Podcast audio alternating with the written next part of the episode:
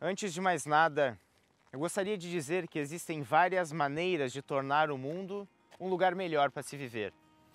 E essas várias maneiras que existem para mudar o mundo, todas elas se somam.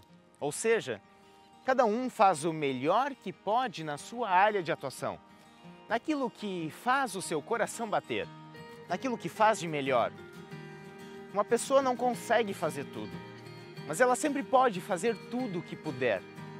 É por isso que, antes de prosseguir, eu gostaria de deixar claro o meu pensamento, que é fruto da minha história, tanto pelos momentos bons, mas, sobretudo, pelos momentos onde a minha força e resiliência foram testadas.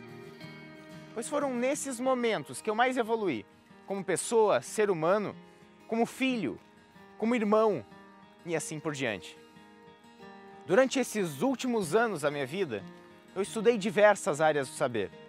Não só porque eu sempre amei estudar, mas porque eu acredito que a curiosidade é uma habilidade fundamental para criarmos uma vida de valor.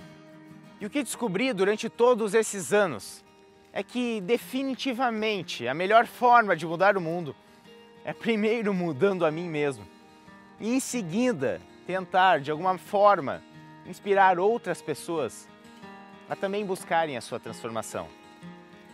Reflita por um instante. Se hoje você tivesse que escolher optar pelo caminho mais rápido e mais fácil, ou então pelo caminho certo, porém mais difícil, foi esse que nós escolhemos. E foi esse que eu escolhi lá atrás. E de repente o sonho foi se consolidando. De uma hora para outra estávamos conhecendo o mundo do capabilities, o mundo do LinkedIn, o mundo do market share, forecast, stakeholders. Mas desde o início respiramos fundo e optamos pelo certo.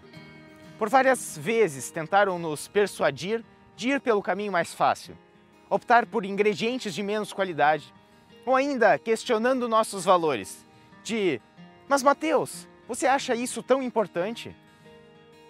E a minha resposta de sempre é sim, de coisas iguais o mundo já está cheio. Não é porque está todo mundo fazendo X que fazer X é correto. Já reparou como as pessoas às vezes boicotam os nossos sonhos?